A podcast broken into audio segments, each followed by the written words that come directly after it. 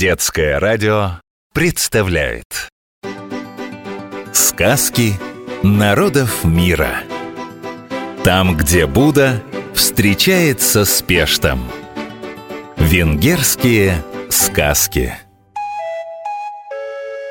Жили на берегах широкой полноводной реки Дунай два брата. На высоком холмистом берегу Буда, на низком равнинном Пешт.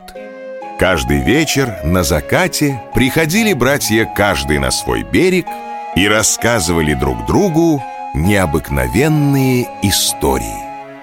Вот одна из них – «Дурачок-простачок». Жили-были на свете три брата.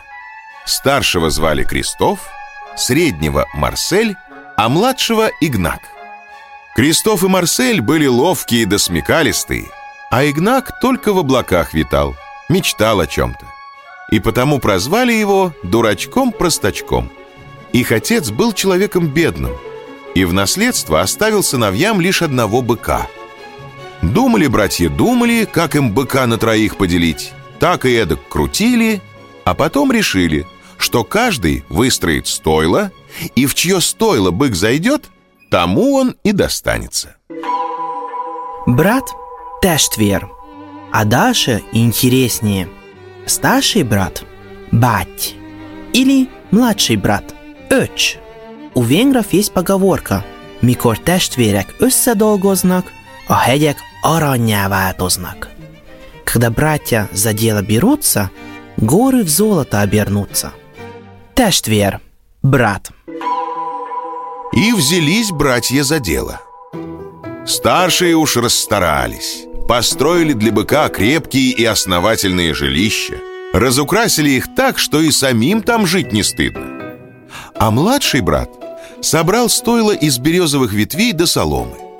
Старшие, как его увидели, ну давай потешаться – в такой шалаш, говорят, не то что бык, свинья не зайдет. И вот наступил день, когда все три стойла были готовы. Привели братья быка, а он постоял, посмотрел по сторонам, отогнал хвостом назойливых мух и пошел прямиком в стойло, что построил младший брат, и начал там свежее сено жевать. Рассердились Кристоф и Марсель, да делать нечего. Уговор есть уговор. А Игнак взял быка, да и повел его в город на ярмарку продавать. Слово «город» по-венгерски «варош». Будапешт – это главный варош Венгрии, ее столица, ее сердце. На берегах реки Дунай, как два брата, Тештвер, объединились две части – Буда и Пешт. И вырос красавец-город Будапешт – Будапешт – Варош. И вот идет Игнак с быком по дороге. Видит впереди реку, а через реку мост.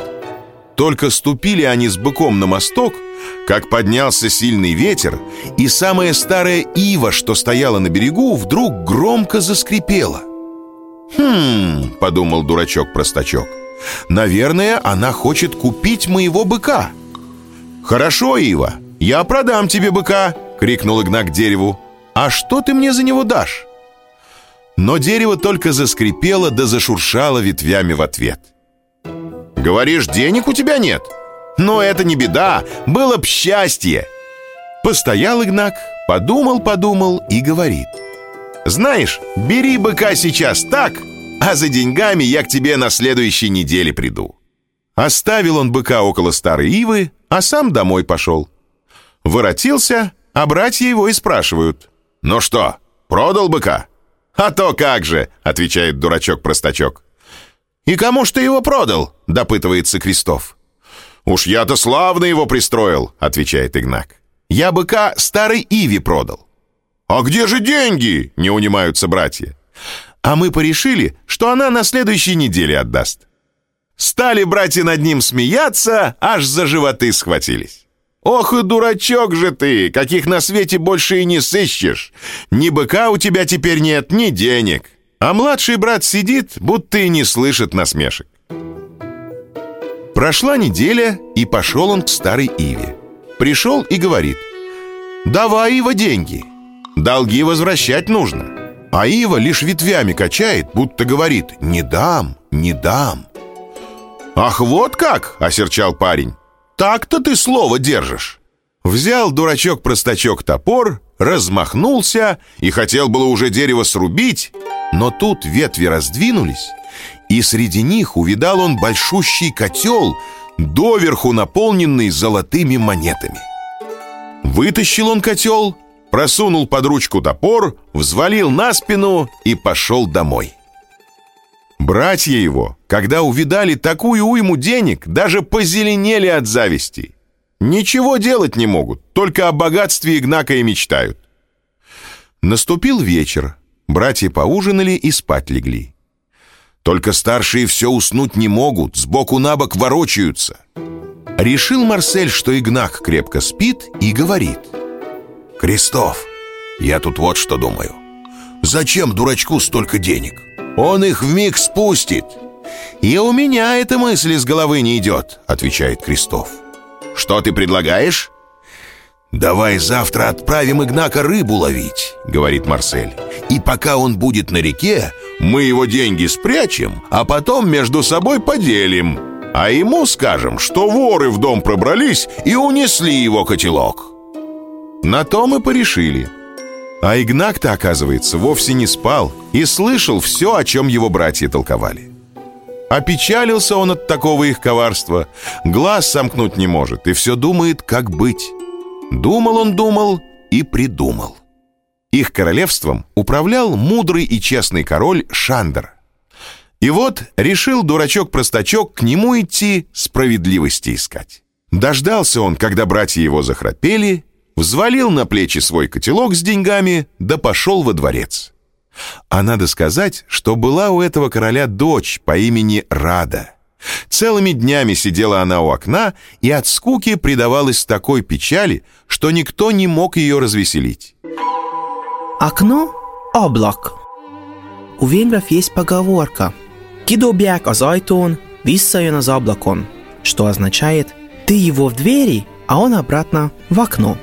Так говорят, когда речь идет об очень навязчивом человеке или сказочном герое, от которого не так просто избавиться. Окно. Облак. И вот сидела Рада у окна и считала мух. Видит, зашел к королю юноша пригожий. Дай, думает, послушаю, о чем они с королем говорить будут. И слышит Рада, как Игнак, а это был он, рассказывает королю о своей беде. И дошел он до момента, как быка старой Иви продавал.